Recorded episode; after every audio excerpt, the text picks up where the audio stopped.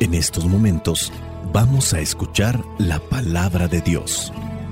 Dispón tu corazón para que el mensaje llegue hasta lo más profundo de tu ser.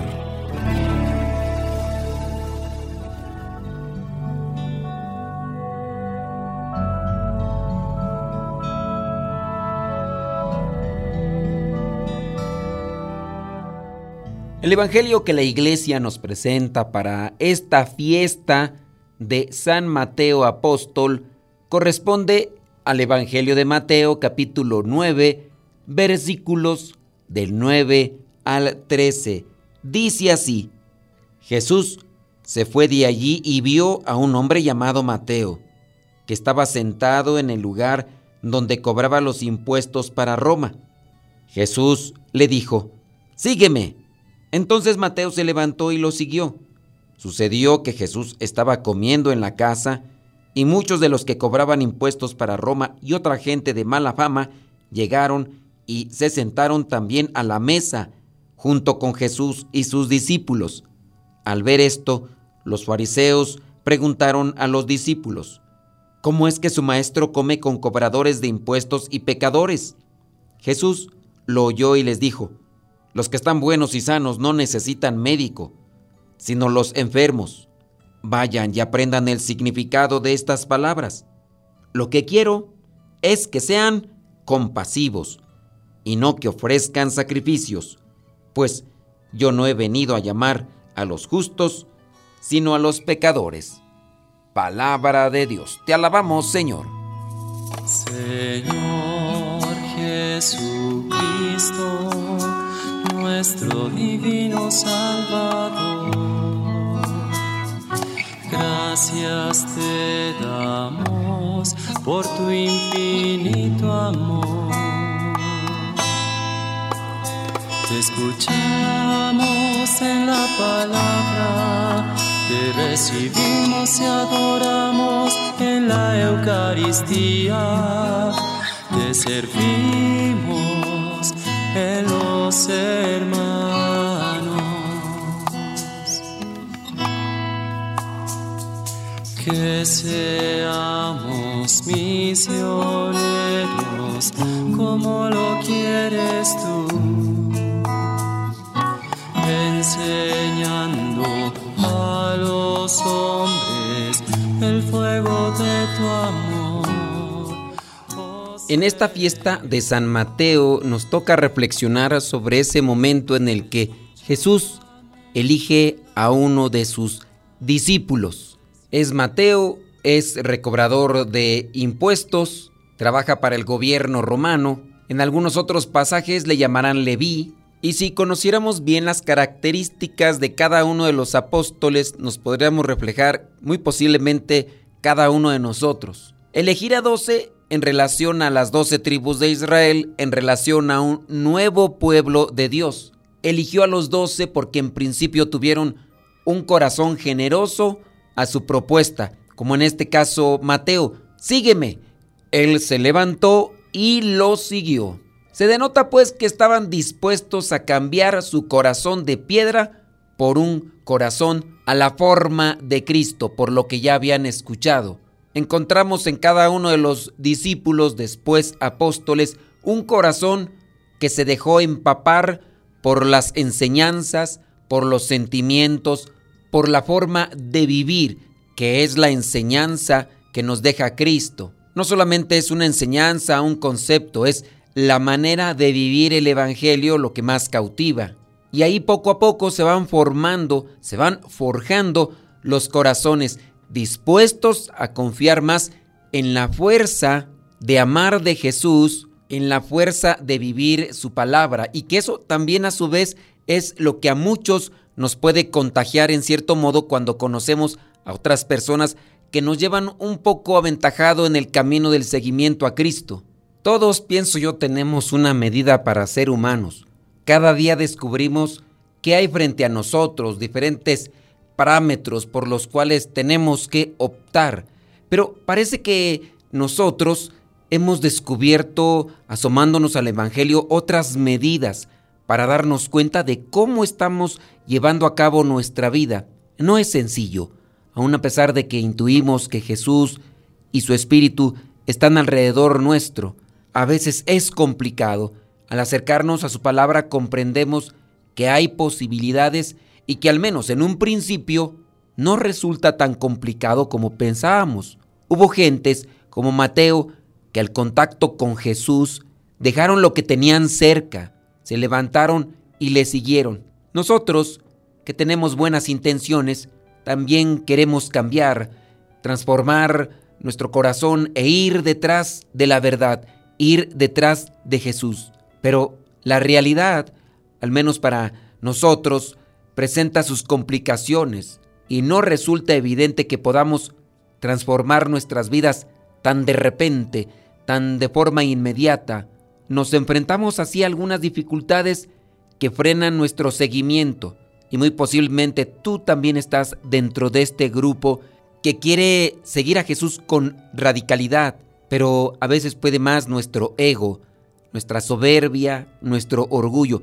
Está nuestra buena intención, pero nuestras debilidades pueden más. Quizá no se trate de falta de buena voluntad o de ausencia de confianza, sino simplemente que nos cuesta descubrirnos a nosotros mismos o a nuestra familia como una familia necesitada.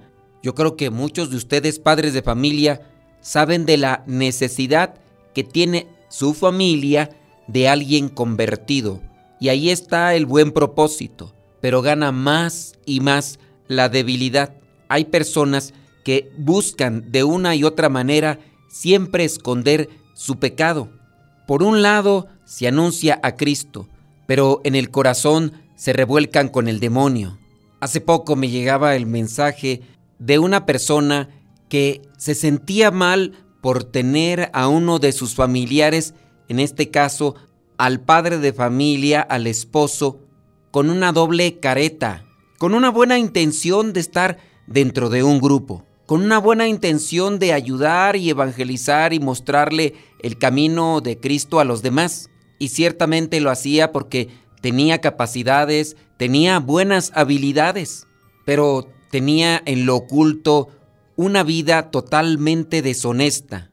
Tenía su corazón terriblemente enterrado en las pasiones más bajas. Cuando se confesaba, no lo hacía sinceramente e incluso en muchos momentos de su día a día se encontraba relacionado con personas que ofrecían y ofrecían todas aquellas cosas que ensucian la mente y el corazón y que obviamente hacen que la persona caiga en infidelidad.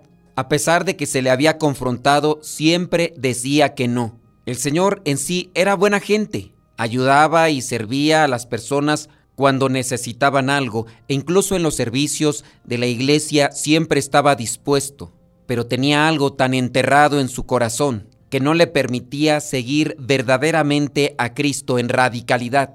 Los pleitos con su esposa se fueron acrecentando, pero un día sus hijas recibieron por parte de personas extorsionadoras videos e imágenes para cobrar una cantidad de dinero y si no lo harían público. Las hijas sabían muy bien que con esas imágenes el matrimonio iba a terminar, que si de por sí ya estaba dando las últimas, ahora con la evidencia de imágenes y videos, donde el esposo y padre de familia buscaba estar no solamente con una, sino con varias personas al mismo tiempo con tal de saciar sus apetencias. Ahora estos extorsionadores querían sacar provecho de aquella situación que habían encontrado. Fue un caso triste, fue un caso lamentable, porque esta persona me escribió después de que yo había leído algunas cosas en el programa de radio, porque esto es tan común, aunque a veces se oculta tanto, y no solamente se oculta al ojo público, sino también las mismas personas lo ocultan cuando van al sacramento de la reconciliación. Pero hay algo que es verdadero en la palabra de Dios, ya lo hemos visto incluso antes, ahí en Lucas capítulo 8, versículo 17, donde dice, de la misma manera, no hay nada escondido que no llegue a descubrirse, ni nada secreto que no llegue a conocerse y ponerse en claro.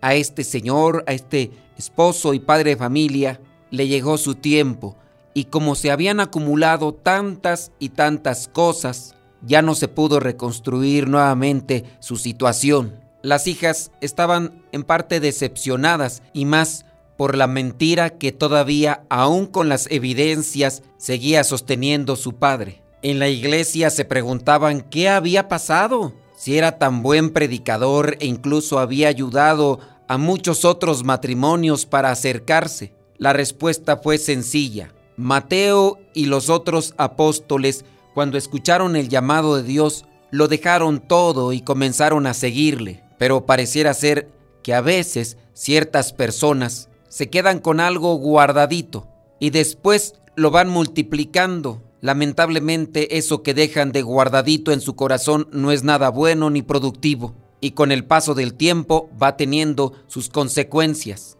Muchas de estas personas tendrán que sufrir un golpe tremendo para despertar de su inconsciencia. Tendrán que perder familia, tendrán que perder incluso cosas materiales e incluso llenarse de enfermedades para que puedan entender la verdad. Y hay algunos que ni así aceptan todavía sus desviaciones y sus objetivos y metas retorcidas. Hacer la experiencia con el Señor muchas veces puede ser dolorosa. Esta experiencia nos permite comprender una verdad que también nos sostiene, que la presencia de Dios sigue tejiendo nuestras vidas. Es así como vamos haciendo familia, porque ya también lo habíamos escuchado. En la medida que hacemos caso a la voluntad del Padre, entonces formamos parte de la familia de Cristo. Quizá nosotros no somos perfectos, pero en la medida en que nos mantengamos en el camino del Señor, podemos alcanzar más purificación y con eso tener fuerza y ayudar a los que están más caídos que nosotros. Que el Espíritu Santo nos ayude dándonos nuestra sacudida, dándonos su fuerza y su luz para no tropezar, entender el Evangelio y sobre todo vivirlo. Espíritu Santo, fuente de luz, ilumínanos. Espíritu Santo, fuente de luz, llénanos de tu amor. La bendición de Dios Todopoderoso, Padre, Hijo y Espíritu Santo, descienda sobre cada uno de ustedes y les acompañe siempre. Soy el Padre Modesto Lule, de los misioneros servidores de la palabra. Vayamos a vivir el Evangelio. Lámpara es tu palabra para mis pasos, luz en mi sendero. Lámpara es tu palabra para mis pasos, luz en mi sendero. La.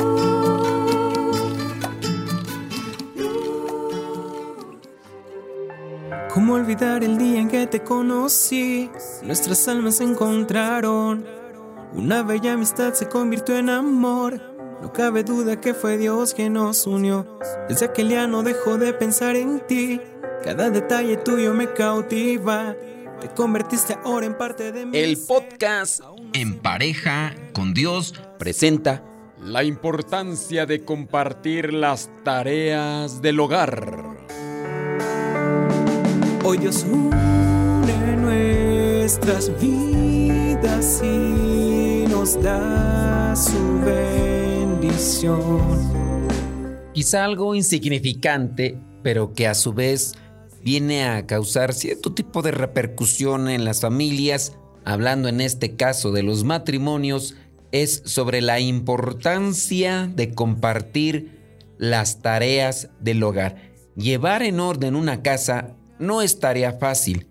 Esto es sabido por todos los matrimonios y más los que ya tienen algunos años caminando. Muy posiblemente los que se acaban de casar o los que andan en una etapa de noviazgo ni siquiera hablan de estas cuestiones. Pero en la medida en que avancen los años de convivencia matrimonial, se darán cuenta lo necesario que es saberse organizar en las tareas del hogar y compartirlas con la pareja. Hay cuentas que pagar, con el paso del tiempo llegan los niños, que hay que cuidar, que haceres múltiples, y el trabajo permanente son cosas con las que se debe de lidiar a diario. Pero todo puede resultar mucho más llevadero y hasta si quieres tú encantador cuando la responsabilidad en los quehaceres de la casa es compartida. Así que organizar las tareas, medir los tiempos, dividir asuntos domésticos, delimitar responsabilidades y, por cierto, comunicarse bien, resultan condiciones vitales a la hora de mantener una relación de pareja saludable. Así que, si estás a punto de casarte o lo has hecho recientemente o has caminado en la vida y esto de los quehaceres cotidianos, de los quehaceres del hogar te están causando conflicto, estas ideas te pueden servir para evitar inconvenientes o para solucionar los inconvenientes que han resultado de la mala organización en realizar las tareas del hogar. Número uno, vivir juntos implica un proceso de adaptación. Cuando están enamorados y deciden formar una familia, deben tener claro que ambos integrantes de la pareja provienen de familias diferentes. Esto ya lo habíamos comentado. Por ende, los modos de hacer las cosas, las costumbres y experiencias van a ser distintas, incluso hasta en la sazón de las comidas.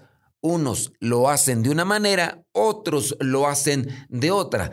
Ten en cuenta que llevará al menos un par de meses encontrar una forma de hacer las cosas que le sea cómoda a ambos. Mientras tanto, aprovechar para conversar con la pareja acerca de los gustos e intereses de lo que ambos esperan encontrar en su casa día a día.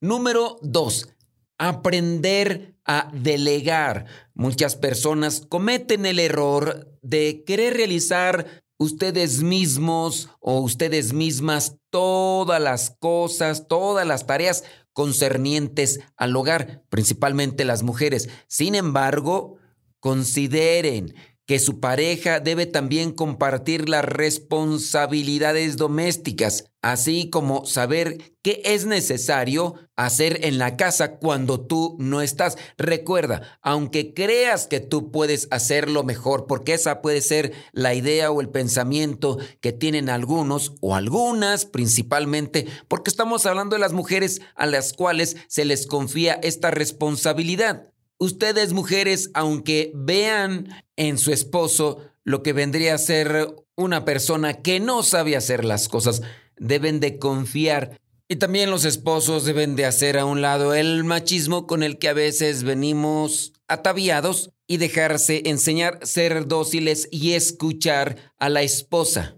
Esposas deben confiar en su esposo, enseñarles con caridad, enseñarles con paciencia y comprensión para que las cosas se vayan realizando en su tiempo y a su modo posible. Hay que saberse organizar y hay que saber delegar. Número 3. Tareas divididas. Repartir las tareas no solo les va a ayudar a terminar más rápido los quehaceres domésticos, sino también Evita cansarse. Sí, se pueden cansar menos y poder pasar más tiempo juntos, a menos de que sean de las que tienen, pues no sé cómo llamarle, que son limpiadoras compulsivas. Acaban de limpiar hace 15 minutos y ya están volviendo nuevamente a limpiar, pues así también igual no van a descansar. Pero si son organizadas y no tienen este complejo, por así llamarlo,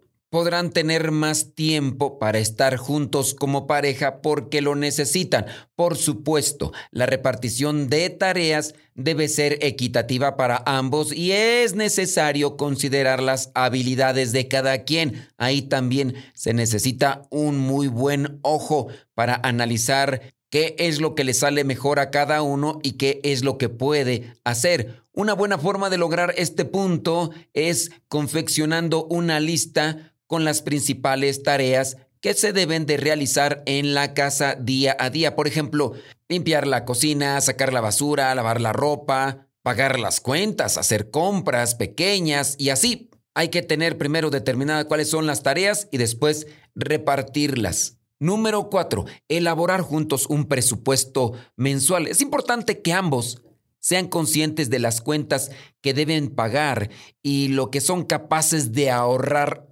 mensualmente. Para ello les recomiendo buscar un lugar cómodo donde puedan contar con una calculadora, lápiz, papel o si tienen habilidades y recursos tecnológicos, pueden hacerlo con la computadora o con una tableta o también en su celular incluso.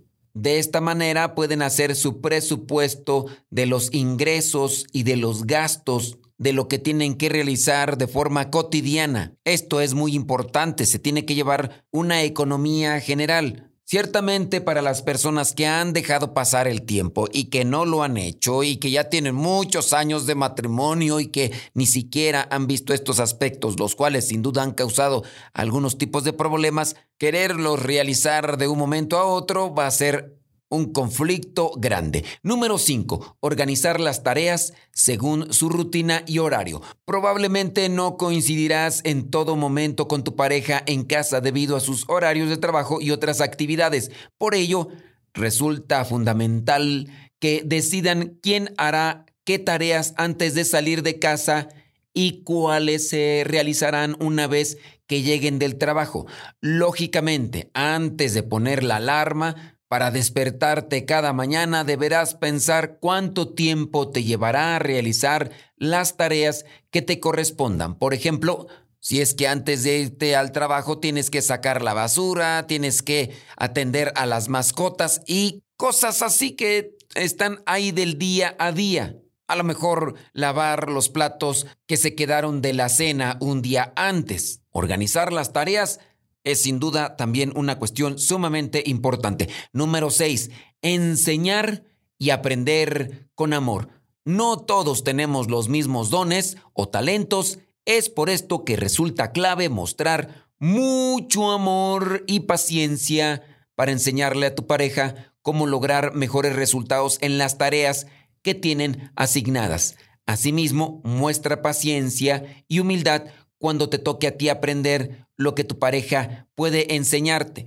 Quizá a lo mejor tú le vas a enseñar a tu esposa a manejar, o a lo mejor ella te va a enseñar a ti, o a lo mejor tú le vas a enseñar a tu esposo a trapear, o a barrer, o a lavar el baño. Tienes que ser paciente para enseñar y paciente para dejarte enseñar. Los autoritarismos, la soberbia y el orgullo harán más complicado el momento y la convivencia. Estas cosas son las que ocupan incluso mucho tiempo en la convivencia matrimonial. No se deben de descartar y se debe de poner mucha atención. Quien ignore todo este tipo de recomendaciones, sin duda estará padeciendo de la desorganización que tiene en su hogar y después estará echándole la culpa a otras cosas, en su relación matrimonial, como por ejemplo muchos que tienen problemas surgidos de estas cosas aparentemente insignificantes pueden estar diciendo que lo que les hace falta para vivir bien dentro de su matrimonio es solamente oración y que con la oración todas las consecuencias de estas desorganizaciones que tienen dentro de su matrimonio como en las tareas cotidianas, se van a arreglar con la oración. Esto de organizar, de planear, de compartir tareas, de saber administrar, eso no es necesario, pura oración y ya con eso se solucionan los matrimonios. Bueno, pues dejemos a esas personas que tienen esa idea que sigan caminando con su perspectiva a ver cuánto les dura la idea de que solamente y únicamente con la oración se arreglan los problemas matrimoniales. Siempre debes tener en cuenta que los ingredientes principales que nunca deben de faltar en tu casa son amor, comprensión, tolerancia, demostraciones de afecto, aprendizaje y mucho entusiasmo por construir un futuro juntos. No dejes que pequeños roces producto del ajetreo cotidiano, te separen de tu pareja. Vivan juntos para amarse siempre como el primer día y si saben organizarse desde el inicio de su matrimonio para estas cosas tan cotidianas, podrán organizarse para cosas todavía más grandes que van a venir con el paso de los tiempos en su relación matrimonial. Eso sí, recuerden, buena organización buena comunicación y todo lo que ya hemos mencionado, sin soltarse, eso sí, de la oración, pero no hacerlo como la única vía que me va a dar solución en el matrimonio. Meditación y reflexión de la palabra de Dios para que venga la iluminación a la mente y así se puedan hacer las cosas conforme a la voluntad de Dios. Se puede, claro, llegar a la santidad en el matrimonio, pero recuerden que se tiene que hacer en pareja con Dios.